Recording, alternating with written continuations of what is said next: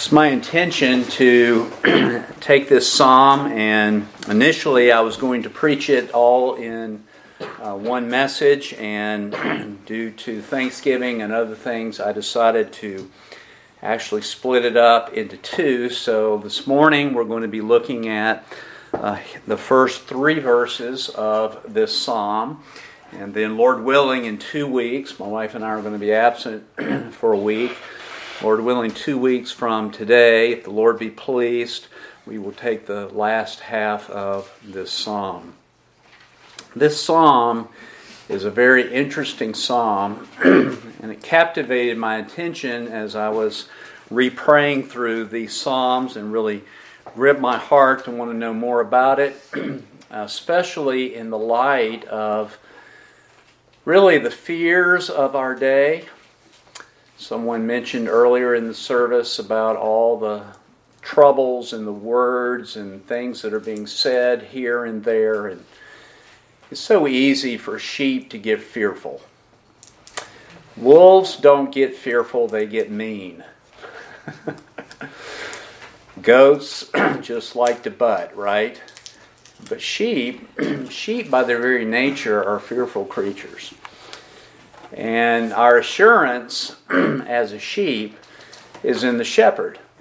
If we have confidence in the shepherd, then we are assured that we can graze in peace and in safety. And the Lord is our what? He is our shepherd, and we shall not lack. So let's read this psalm together Psalm 11.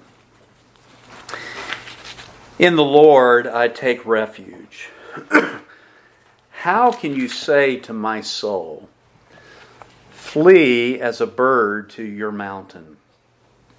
For behold, the wicked bend the bow. They make ready their arrow upon the string, to shoot in darkness at the upright in heart. If the foundations are destroyed, what can the righteous do? The Lord is in his holy temple. the Lord's throne is in the heaven. His eyes behold, his eyelids test the sons of men. The Lord tests the righteous and the wicked, and the one who loves violence his soul hates. Upon the wicked he will rain snares. Fire and brimstone and burning wind will be the portion of their cup. For the Lord is righteous. He loves righteousness. The upright will behold his face. What a blessed way to end that psalm. As we read in our scripture reading today, we read the first two psalms, and I want us to turn back there. Most modern commentators today in attempting to try to find some form of outline through the five books of the Psalms, really there has come to be a consensus that these first two Psalms lay the foundation for the other Psalms that are listed here in these five books of Psalms. And as we noted in our scripture reading, we basically have two categories of people.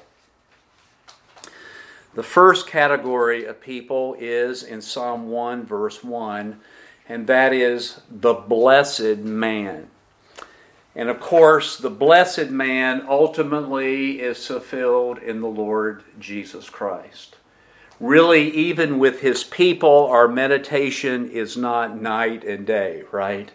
But his meditation was 24 7. So on one side of the coin, you have the blessed man, the man who will be like a tree firmly planted by streams of water, yielding its fruit in its season, leaf that will not wither, and everything that he does will prosper. This is the blessed man. The other category of people, you can probably already guess who they are. And they are the wicked. And you'll notice at the end of Psalm 1, in verse 4, he says, The wicked are not so. In Psalm 1, verses 4 through 6, he's referring to the wicked man as an individual. The wicked man does not plant himself firmly by streams of water. He is not fruitful in, its, in his season. He is withering away. You'll notice in Psalm 1, verse 4, like the chaff which the wind drives away. And they will not stand in the day of judgment. Then in Psalm 2, what you have is wicked people gathering themselves together into groups of people. And those groups of people are represented, Psalm 2, verse 1, by the nations. Why are the nations in an uproar? Why are there collections of people devising a vain thing? Why, verse 2, are the kings of the earth, the rulers of those nations, taking their stand, counseling together, and they're doing it against the Lord and against his anointed, against the Messiah? That same Messiah whom he says, verse 6 of Psalm 2, that he has installed as king upon his holy mount of Zion. And he will actually identify who this Messiah is in verse in Psalm 2, down in verse 12 when he says, "Do homage to who? To the Son." Who is the anointed one? Who is the Messiah? Who is the king? It is the Son of God. And God tells these nations and tells these rulers that they are to worship the Lord with reverence. Regardless of whether they are the nation Israel or whether they are the nations, the Gentile nations, they are to worship the Lord with reverence and they are to have their rejoicing with trembling and they are to bow the knee to the Son. Why? lest that king become angry and wicked people perish in the way, and his wrath will soon be kindled. So, as we look through the book of Psalms, and brethren, you've read through the Psalms many times. In fact, it is kind of common knowledge that if Christian people name at least their top three books of the Bible that they love to read, guess what trickles to the top of that list? It is the book of Psalms. Because we can really identify with these Psalms and in our pilgrimage. And as you think through those Psalms and you think about wicked people taking counsel together against God's Messiah King, against his people, when you think about the blessed people on the earth, the truly blessed people, you see a conflict between those two people in the Psalms, don't you? Folks, how many times does David pray because he has enemies? Over and over and over again, doesn't he? And he is praying to that Messiah King. He's praying to Yahweh for him to intervene in this dark world. The world says, the wicked say, we are the blessed ones. We love our wickedness. We love our own ways. We love to do what we want to do, when we want to do it, and how we want to do it. We love those wicked ways, and we're the blessed ones. We're the ones that have the money. We're the ones that have the power. We're the ones that have the influence. In fact, if you look at the blessed ones on the earth, they, in contrast to the 8 billion people on the earth, are very much a remnant on the face of this earth. I don't know if you saw in the newspaper last week, we crossed 8 billion people on this planet. And the overwhelming majority of them do not know the Lord.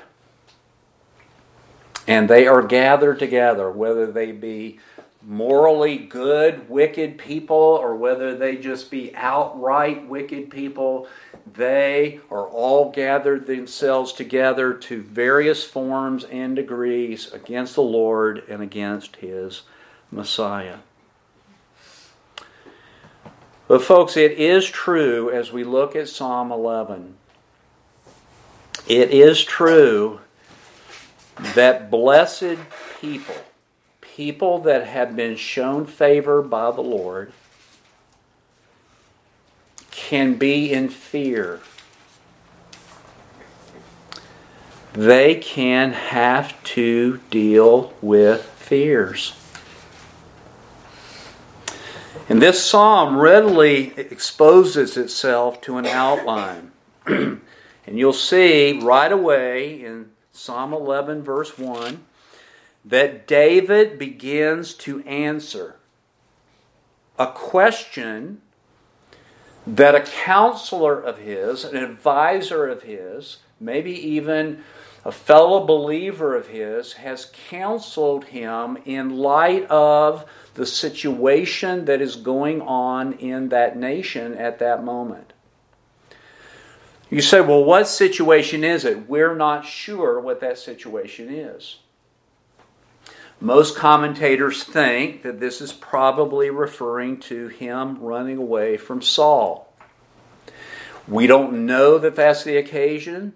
The psalm doesn't give us any hint of what the context, the historical context of that is.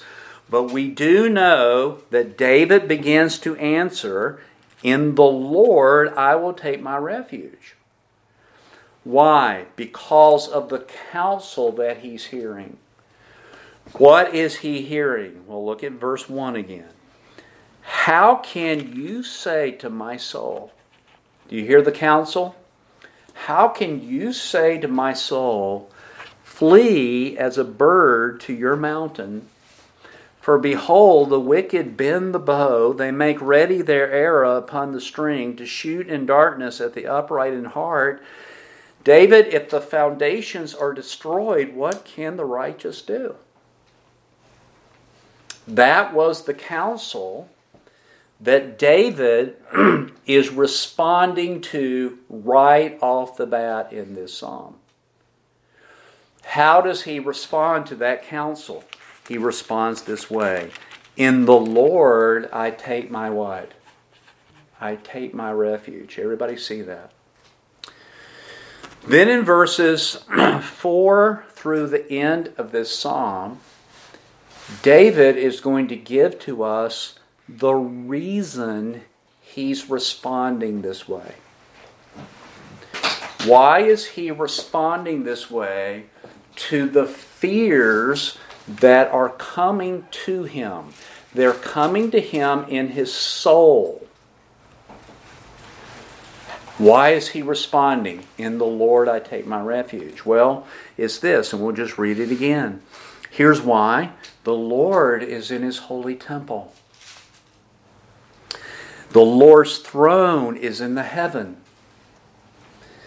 Now, folks, what we're seeing here is we're seeing theology applied in wisdom to one's circumstances. If I was to ask you today, is the Lord in heaven? Everybody would do what? We would nod our heads and say, Why, yes. If I were to say to you, the Lord is on his throne, what would we say? Would you answer that correctly on a quiz? The answer is yes. But, folks, you've got to apply it when the fears strike you. Everybody see that? And I have found historically in my ministry and in my interactions with God's people, and in many cases, even in my own life, I know the theology, it's the application is where I fail. I fail to take what I know about the Lord and use it in my battles against my fears. And how many of God's people have fears? All of us have fears. different areas, different venues of life, different things. What may cause you to fear may not cause me to fear. But there are fears in this life. And, folks, the fears are all coming from the circumstances of wicked people in this life. What is going on around us? And so he says, verse 5 the Lord tests the righteous and the wicked. Do you think the Lord tests the wicked? Do you think the Lord ever tests you? He tests both. And what he finds and what he judges is, is that the one who loves violence, his soul hates. And so he does this upon the wicked. Verse 6 He will rain snares, fire, and brimstone, and burning wind. And folks, when you read verse 6, what immediately does your mind think about? You immediately think about Sodom and Gomorrah, don't you? So there's lessons here. And then he concludes here's the reason why in the Lord I take my refuge. Verse 7 because the Lord is righteous. He doesn't love violence, he loves righteousness, and the upright will behold his face. So, everybody see how that outline goes. Very easy to discern that if you just kind of slow down a little bit. We got David's response right out of the gate. We have what the counsel was that was being given to him. And then we have a reason why David is not fleeing like the counselor told him to do. So this morning I want to consider in the Lord I take my refuge. And then two weeks from now I want to consider what can the righteous do in light of these things. So, the first thing I want us to notice here in Psalm 11 is the inscription that is above verse 1.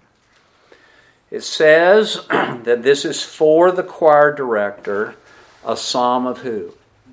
A psalm of David. Now, what we can discern from that is not a lot, but what we can discern from that is that this psalm though it did have a historical context that we don't know, and though this psalm was specifically written in response to that historical context, really the psalm really has generic aspects to it that God's people can apply to whatever their fears are. Because we don't know exactly what is going on, the specifics, the details. This was written to the director, understood the choir director, and it was David himself who formulated this psalm. He wrote it, he was the human instrument, but the psalm is coming from the mouth of the Messiah King, Christ himself. So, what do we know from that? Well, we know that it's didactic. What do I mean when I say it's didactic? I mean that it is instruction to us. When we have fears, and when I asked the question, how many of God's people have fears? Everyone muttered, We all do. So this psalm is applicable to every one of us. It is instructive. Secondly, this psalm was to be sung in worship. That's an amazing thing. How, how would, what's the purpose of singing it? well, remember what the New Testament says for us to do. We're to be filled with the Spirit, speaking to one another in psalms. In other words, folks, when we sing a song, we sing it unto the Lord, but it's also singing to one another when we sing. In other words, this is something that we need to hear as a people of God. And we need it sung to us. We need it coming to us very, very frequently. It was to be used in the regular pattern of worship in that nation. And then I think the third thing that it can tell us generically is that this psalm gives us a confident response to bad counsel. Have you ever gotten bad counsel? Have you ever gotten bad counsel that you thought was good and then you figured out later it was not good? it was bad counsel. This is a confident response. Why do I say confident? Because, folks, right out of the bat, he just kind of blurts out, In the Lord I take refuge.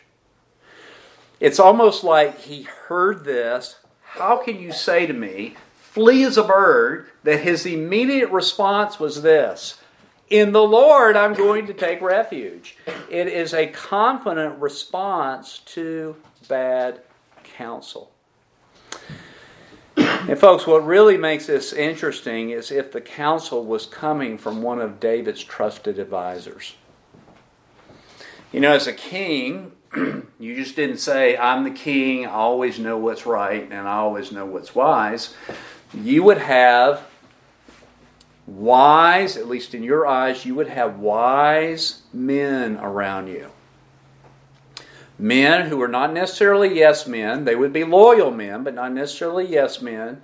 But men that would have the nation's interest and the Lord's interest at heart, who are looking at that thing, looking at the circumstances from different venues and different angles. One person may note this, and another person may note that. What if this was coming from an advisor? What if it was coming from the consensus of the wise men? And maybe the head or the president of the wise men came, like Daniel did when he came to Nebuchadnezzar. What if he was representative and this was the counsel that was given? This is David's confident response to that counsel. And it was a sharp contrast. We might even say it was a sharp rebuke. And, folks, you and I are receiving counsel every day of our lives. We receive counsel from the culture.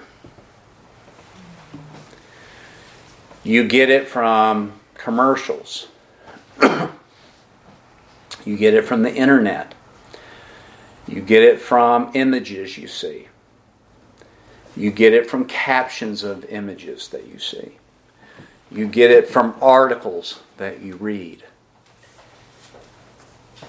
How much of that might be bad counsel? You get it from the world. The world is always out there. And I've determined, I didn't think this when I was younger, but I think that the sole aim of the world is to try to get you to worry. They've always got you worrying about something. You're not gaining enough money. You're not you're going to lose the money you gained. You don't have enough. It's always kind of a worry or anxiety syndrome. This is coming to us every day of our lives. It can come to us in the music that you listen to. It can come to you through other believers. We all have differing maturities, don't we? Other believers can strike these things to you. But, folks, probably the counselor that we never get away from is our own.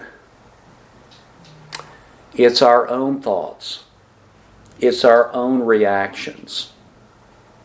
It's our own meditations, whether they be good or whether they be bad.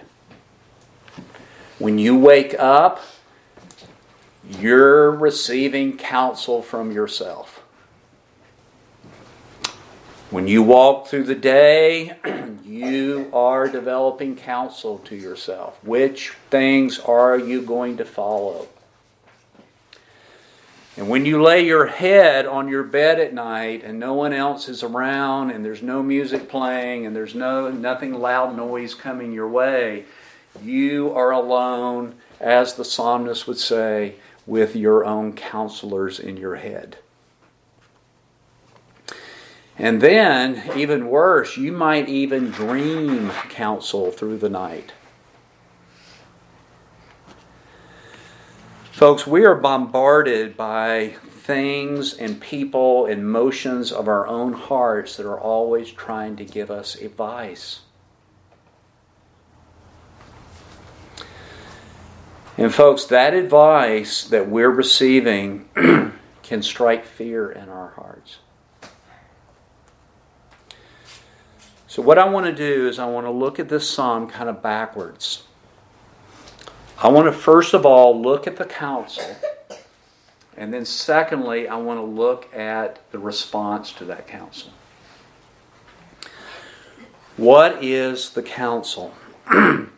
well, it begins this way David says, How can you give this counsel? Here's the counsel. What's the first word of the counsel?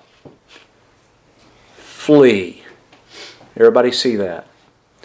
Flee as a bird to your mountain. That's basically the counsel that is being given. And, folks, the reason why that counsel is coming is because of the circumstances of our life that strikes fear in our souls. The counsel is to flee. The counsel is to flee away from what's causing you the fear. The counsel is to try to get you to do everything you can to get rid of the fears. And, folks, you don't have to be a king to be put into this position. You don't have to be David. You don't have to be a ruler of a nation for this to happen. This can come when you hear the word cancer. That strikes fear, doesn't it? It can come when you hear the diagnosis of a sickness. It can come when you hear something that the wicked are doing or not doing. And, folks, this counsel is often given in the book of Nehemiah, Nehemiah was asked, Let's go into the temple of the Lord. Let's hide ourselves there. Why? Because, Nehemiah, there are people who are trying to kill you. And here's the interesting thing in Nehemiah 6, verses 10 through 13, is that the people that are giving him that bad counsel is a prophet and prophetess. They are people who are saying to them, This is the Lord's will for you. Thus saith what? Thus says the Lord. Flee to the temple. Hide yourself in the temple. There are people that are trying to kill you. Two people who are professing the religion of Israel had been hired by Sanballat and Tobiah to give to him that false prophecy. And folks, I love what Nehemiah says. Nehemiah says, Who am I? Who am I to flee into the temple of the Lord to try to hide myself. Am, am I that important? No, I'm not going to do that. And the Bible says that he perceived that they had been hired by these two wicked men to get him to do that so that an evil report could be brought up about him.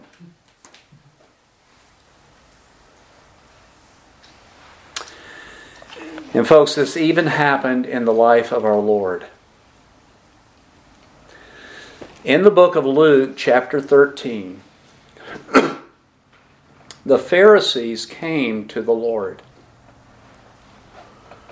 And they said, Flee!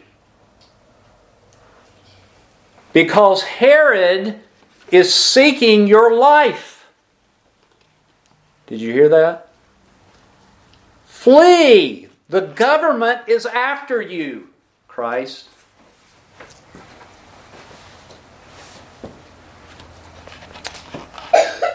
And in Luke 13, verse 31, Jesus responds this way Go tell that she fox.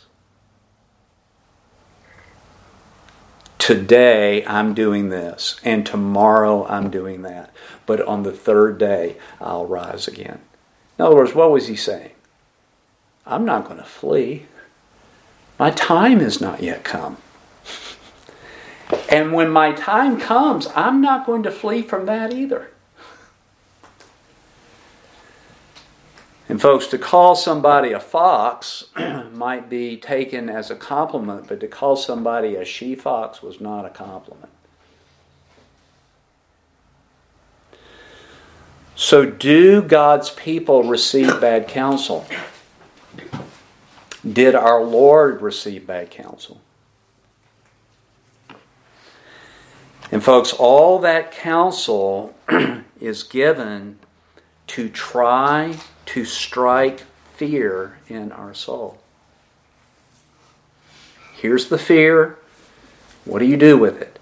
You flee as a bird to your mountains. Folks, fear is an awful passion.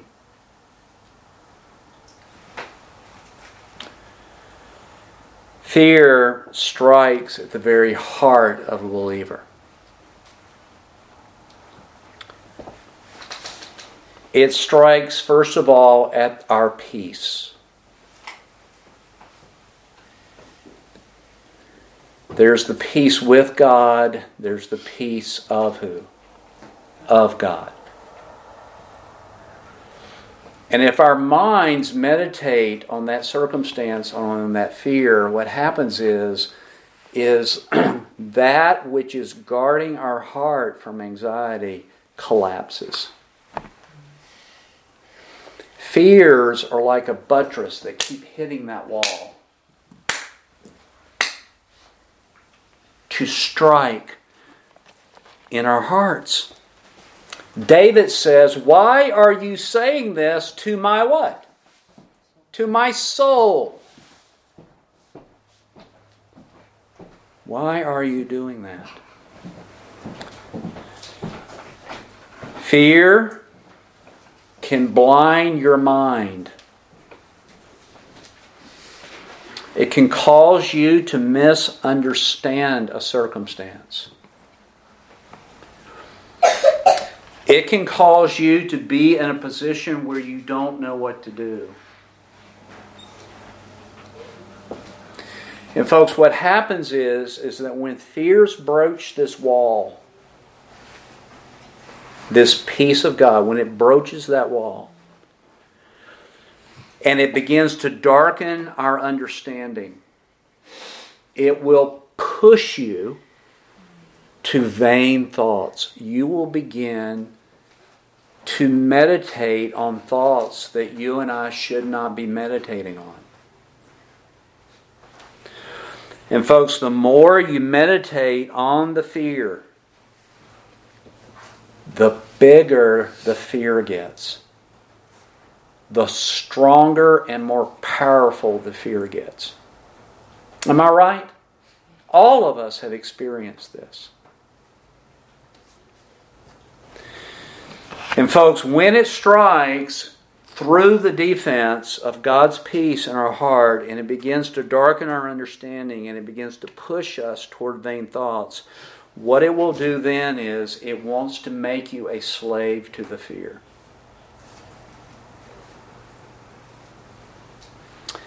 It will enslave you to this that you will end up making decisions based on your vanity of mind. And, folks, when it enslaves you, then it can go this far.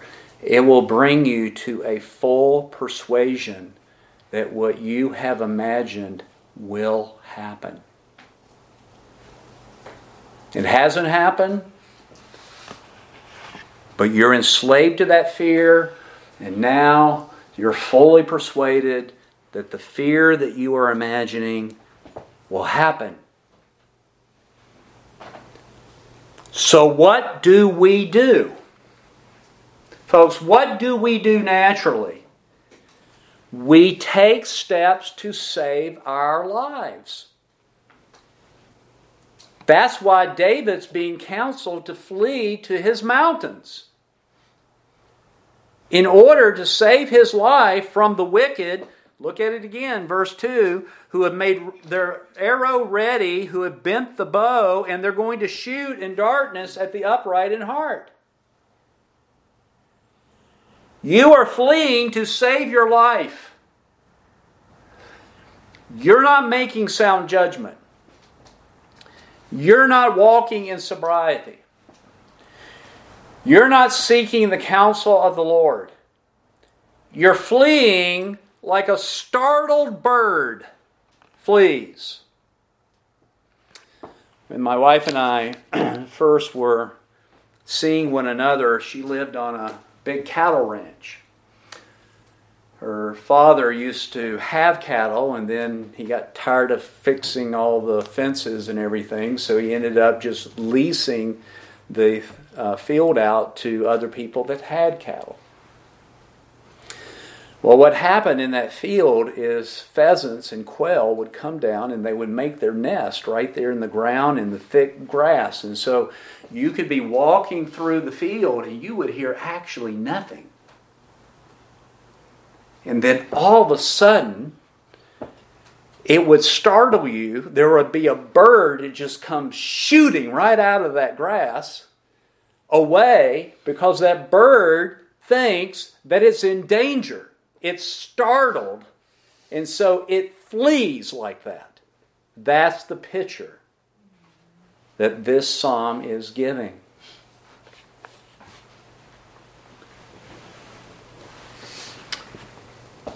And, folks, when we are persuaded that what we have imagined will happen, then we will seek to save our own life. We will do everything we can to circumvent the imagined fears that we are confident are going to happen. And, folks, I've seen a lot of believing people make wrong decisions in times like that.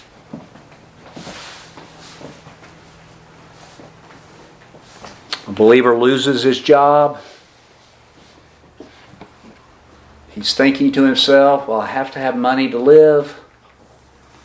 Got to take care of my family. All those things are what?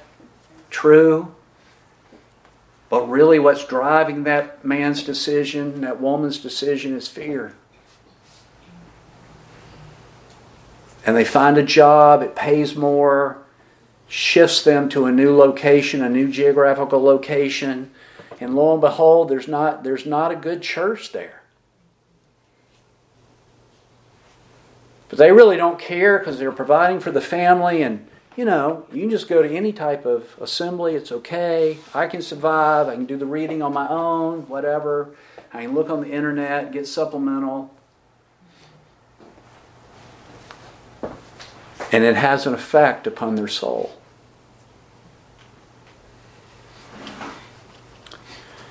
And, folks, in our culture today, we're hearing all kinds of things from our leaders threats, injustices, taking steps to literally undermine the very foundation of our constitutional republic. And it is striking fear into the hearts of people.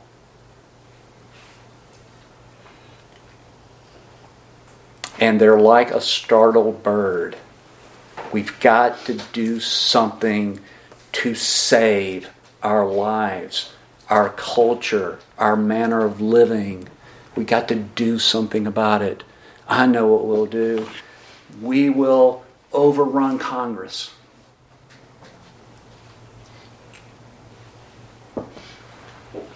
Was that the right thing to do? No. Was like a startled bird seeking to save its life. And, folks, when I'm walking through that field, I'm not even looking for the bird. I am no danger to the bird, but the bird thinks what? The bird thinks I am. And in fact, you know that if you ever go quail hunting, take your little shotgun, all you got to do is get that bird to get startled because if they get startled, they come out of their place of safety and they just seeking to fly away, and then boom, dinner time.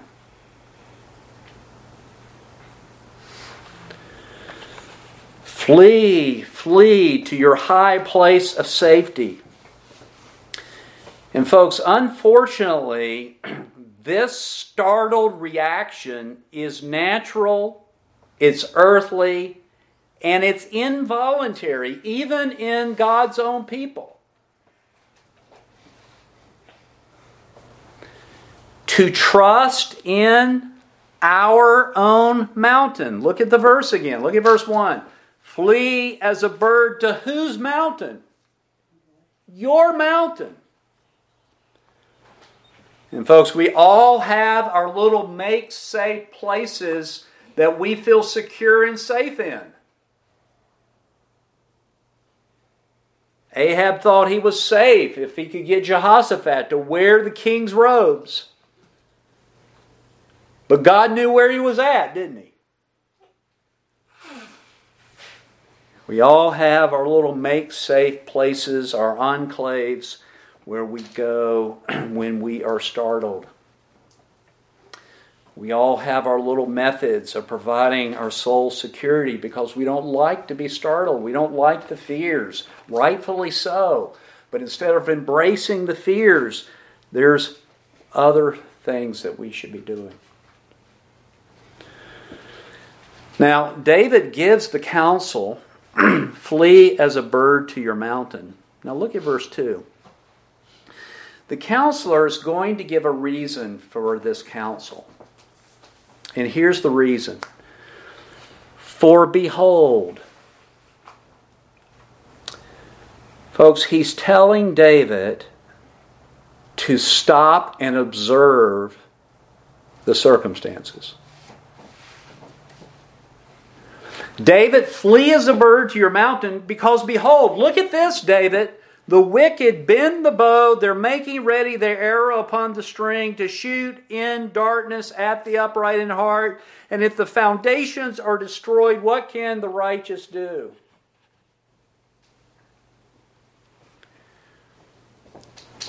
And, folks, that's what bad counselors will do. They will tell you to set your eyes, to observe with your own eyes the circumstances. Circumstances, now please hear me, that are public. And they are validated. This isn't some false imagination. This is the reality that David is facing. Wicked people have gathered themselves together and they are doing this preparation for you, David, and for God's people. Look at this. We're not dreaming this up, David. This is our counsel to you. Flee because this is truly the way things are going.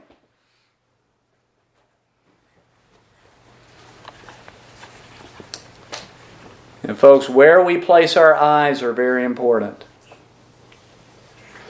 We don't deny the realities of life around us. Psalm 2, we read that, right? Psalm 2 says this is the reality. The nations are raging. The wicked are gathering themselves together against the Lord and against His Messiah and His people. That's the reality of life.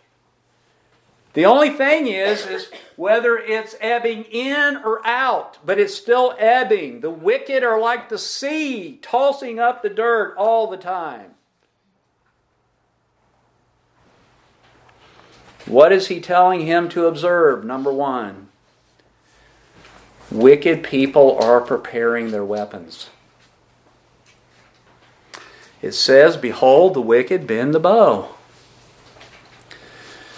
And, folks, what you do when you bend the bow, I don't have much knowledge of archery. I have a little. I did it when I was in the Boy Scouts when I was younger. But what you do is you take the bow and you will actually put it on the ground and you'll bend the bow in order to put the string around it. What are they doing? They're preparing their weapons. And it was evident that they were doing this. This was public, it wasn't a secret. It had come to David, it had come to his counselors. They are preparing to execute violence upon the righteous. Everybody see that? Do you think there's anybody today in our nation that's preparing? Secondly, they are loading and sharpening their arrows. It says they make ready their arrow upon the string. Folks, they are not only preparing the weapon that is going to shoot the instrument of death, they are preparing the instrument of death itself. And not only that, but you'll notice here also it says that they're going to shoot in darkness. What are they doing? Folks, the wicked and their plots and their violence that are real are going to come to us totally unforeseen. David knows they're preparing, doesn't he? He knows they're sharpening their arrows, but when are they going to execute it? They have no idea. It is unforeseen. It's coming out of the dark. Folks, when it's dark, you can't what? You can't see into it.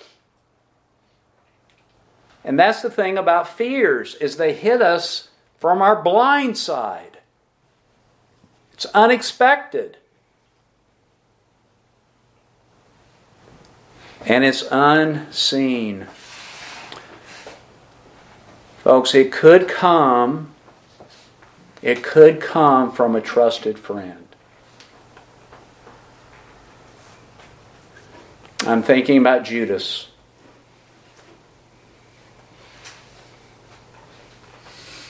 It could come totally blindsided. A person who you've trusted maybe for years has been plotting in the dark on when to execute the time for the right blow. Now, what does he mean by the word arrow? Now, it's evident that it could literally mean an arrow, right? Okay? But I want you to turn over to Psalm 64. Because in this psalm, I'm going to read it with very little comment, but in this psalm, it is very much similar and has similar ideas to what we find in Psalm 11. And you'll notice also this is for the choir director, a psalm of David. now, let's just read beginning in verse 1. Hear my voice, O God, in my complaint. Preserve my life from dread of the enemy. Verse 2 Hide me from the secret counsel of evildoers, from the tumult of those who do iniquity. They have sharpened their tongue like a sword. They aimed bitter speech as their what? Everybody see that? You ever heard the foolish thing, sticks and stones may break my bones, but words will never hurt me? That is utter folly. the sharpest arrows that you will ever have land in your soul are the words of someone else.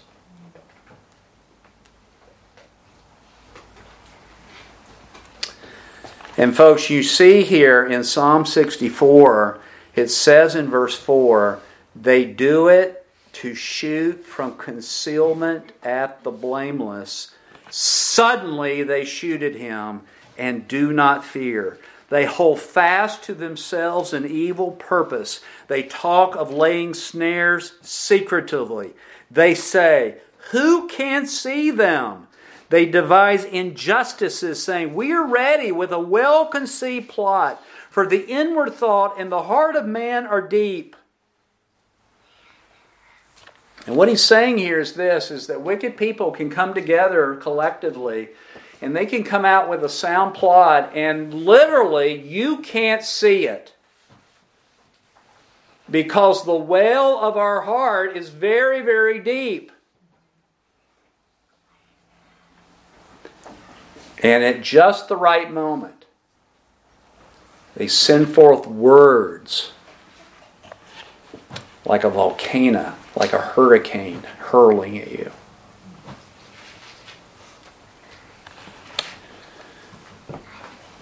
And folks, they are going after, if we go back to Psalm 11, they are going back after the upright in heart.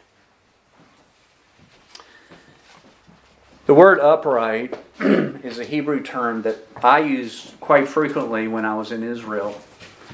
And I used it not in this context, but I used it in the context of giving directions. I didn't know a lot of directions and a lot of words. I, I knew how to like take a left, take a right.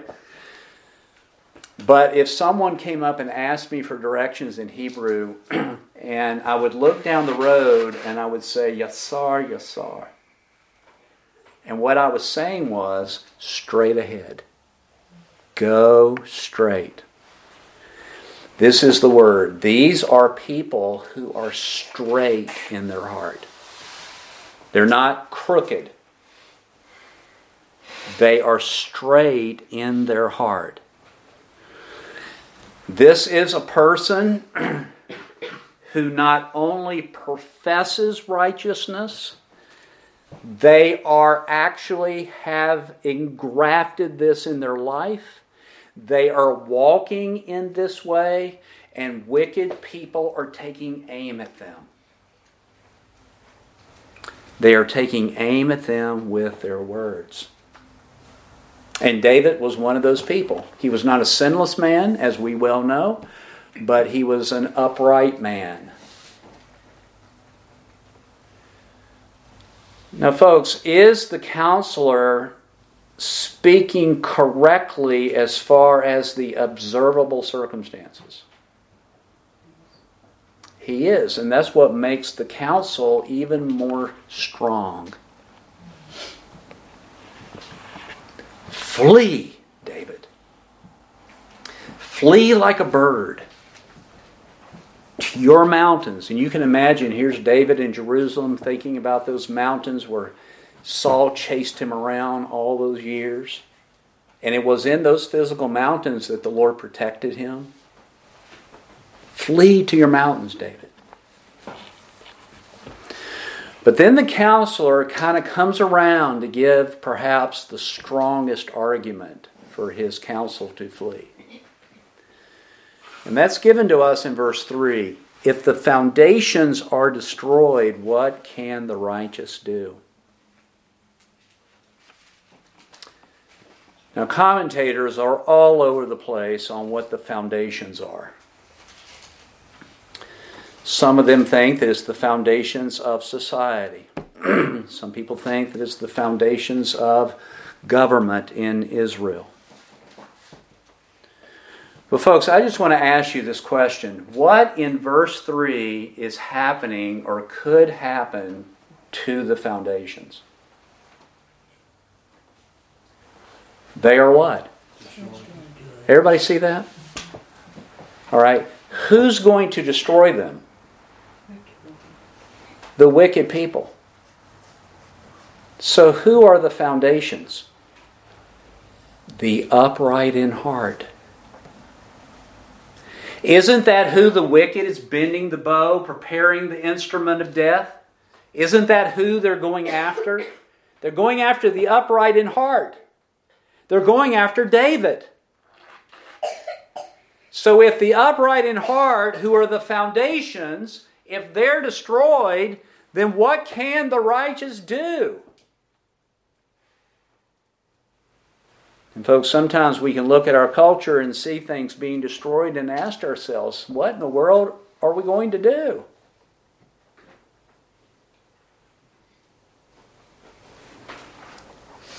It is the upright in heart that feel this. It was Elijah who felt it.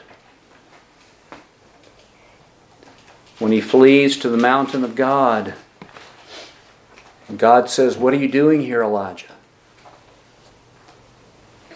And he says, I'm the only one. Did you hear that? I'm the only one left. And they're seeking my life. What is he saying? Foundations have been destroyed. What am I going to do?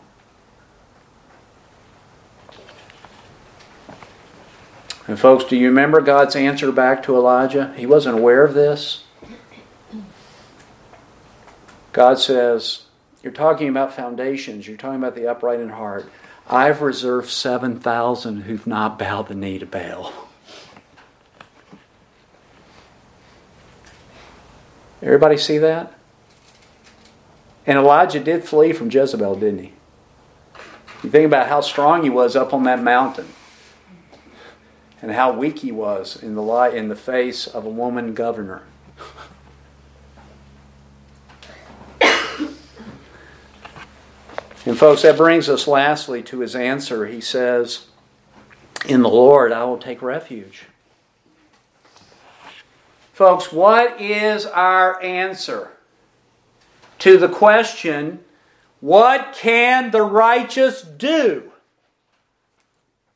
Flee like a startled bird? What can we do? In the Lord, I will take what? Refuge. Folks, the answer is not to flee like a startled bird to our mate shift mountains of safety. David's response is the response of a man who, under the heat, under the heat of the circumstances, what bubbles to the surface is his faith. Everybody see that? That is a faithful statement that David makes. It's in Yahweh, it's in the Lord that I will take refuge. A refuge is a place of safety. A refuge is a place where someone goes and hides themselves from the evil.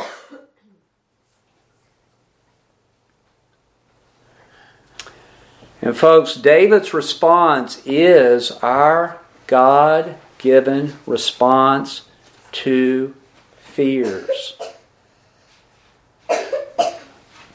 Did you hear what I said? This is God's given response to our fears. To take our place of safety, to hide ourselves in the Lord. Now, we're in the Lord as believing people, but we're talking about living this out. It's one thing for me to say, I'm in Christ. Hallelujah. Aren't you glad? It's another thing to realize I'm in Christ and that's the place of my refuge when fears strike me.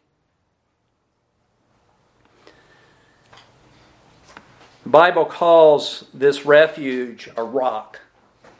And if you'd like to have these verse numbers, I can give them to you, but the scripture calls a refuge a rock. Build your house upon the what? The rock. A rock is stable, isn't it? The Bible calls the refuge being under shade, what you look for under the heat of the day. Today we might say, The Lord is my refuge like a good air conditioner. Right? What is a refuge? Here's the way the scripture words it it's being under his wings. The picture there is a bird who is sheltering the little birds from the heat of the day and the winds that are being blown around. The Bible calls our, our refuge a shield. Don't you need a shield? It calls it our deliverer, our Savior. It uses the word horn. In our refuge is our strength. It is a stronghold from the violence that is around us. And in Psalm 2, as you go back there, I just want to point this out to you that you have all the raging of the nations, and you got all the activity of God, and you've got all the warning to the kings of the earth from the Messiah King. And look at what he says in verse 12 Do homage to the Son and that he not become angry and you perish in the way, for his wrath may soon be kindled. Did you note that last phrase? How blessed are all who take what? Refuge in him. Folks, the refuge is the place of God's blessing. It's the place of his favor. The Bible calls it a bulwark like a defensive wall that's holding out all the violence and all the anxieties and all the fears of life. It's called a defense. It's the defense against the offense of our adversary. I love this. The refuge is called in the book of Psalms the place of no condemnation. It is the place of our inheritance, Isaiah 57. And the name of this place is called in the book of Isaiah Zion. And in Zephaniah, it says that this refuge is the place where certain types of people dwell the humble and the lowly. Doesn't that sound refreshing?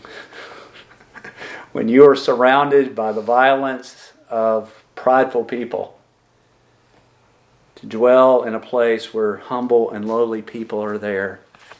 And, folks, here's the thing about this refuge, lastly. In Nahum, it says this that those who take refuge, the Lord knows them. He not only knows they're there, He knows them in an intimate relationship. Don't you love David saying that? In the Lord I will take my refuge. I'm not going to flee like a startled bird. I'm not going to be taken captive by the plots of wicked people or circumstances that enter into my life. I'm going to have fears. But what happens when those fears come? Flee? No. In the Lord, I will take my refuge. And, folks, when you do that, you're at the place where you can make sound judgments. You can go to the text and make sound decisions. You can walk in sobriety. Now, I want us to turn to one last passage Psalm 118, and I'm going to close with this. Because, brethren, you only have two options.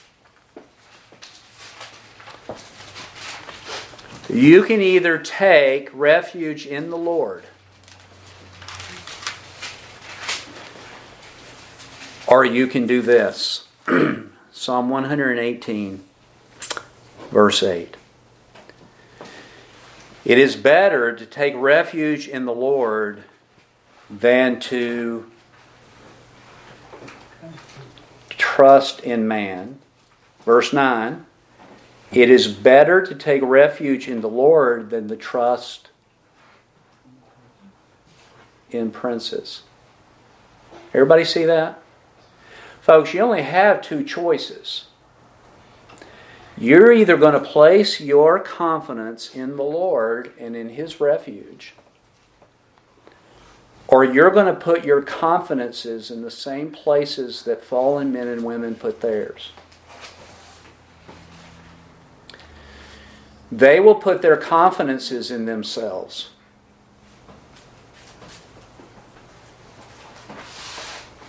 They will trust their own devices, their own ways, their own look at how they look at things, the deductions that they make, the decisions that they come to.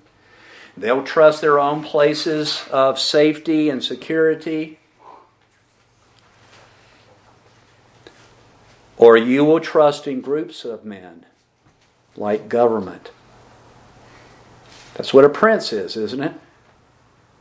They're leaders of government or you will put your confidence in your government. Now, folks, we are living in a day where over pro- probably overwhelming majority, but I know at least over a half of our nation says that the answers to all of our fears is government. We need more government. We need the government to take more control. Now, even on the other side of the coin, people are saying the same thing. We're going to trust in government, but we need to be it under our power. That if it was under our power, then we could rule the economy, we could govern the economy, we could restore things back to the way they were. Both of them are putting confidence in fallen men and women. You say, but I have fears. I do too. But we must take our refuge in the Lord. It is better, and that's an understatement. It is better to take refuge in the Lord than to trust in anything else other than Christ. Whether that be yourself or another individual or the internet or government or the United Nations. It is better to take our refuge in Him. Now, as I close, what fears are you battling today that you are frightened like a little startled bird? And you need to step back, confess that, and say, I'm going to take my refuge in you. I'm going to follow scriptural light and scriptural steps because that's the place of blessing. That's where I want to be. I want you to be my defense and my shield.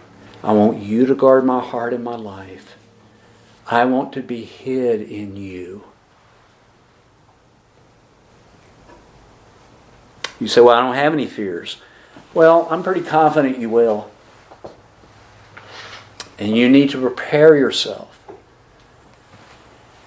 to not be startled like a bird, but to be settled on the rock of our salvation. Let's pray.